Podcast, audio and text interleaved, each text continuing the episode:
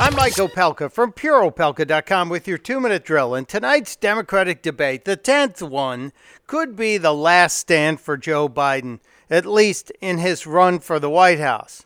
Then again, maybe he's running to be a senator again. I'm here to ask you for your help. Where I come from, you don't get far unless you ask. My name's Joe Biden. I'm a Democratic candidate for the United States Senate. Look me over. If you like what you see, help out. If not, vote for the other guy. Give me a look, though, okay? To be clear, that's not old tape. That's recent, like within the last two days. Biden may have been time traveling, though, because he also mentioned that he worked on the Paris Climate Accord with a Chinese leader who's been dead for 23 years. I'm not kidding. And, folks, one of the things I'm proudest of is getting passed, getting moved, getting control of the Paris Climate Accord.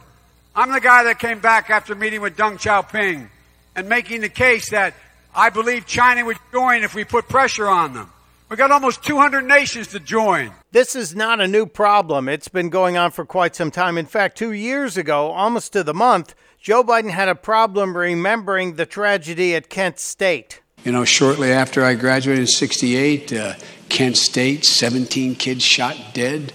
And so the younger generation now tells me how tough things are. Give me a break. I wonder what his supporters say to all of this.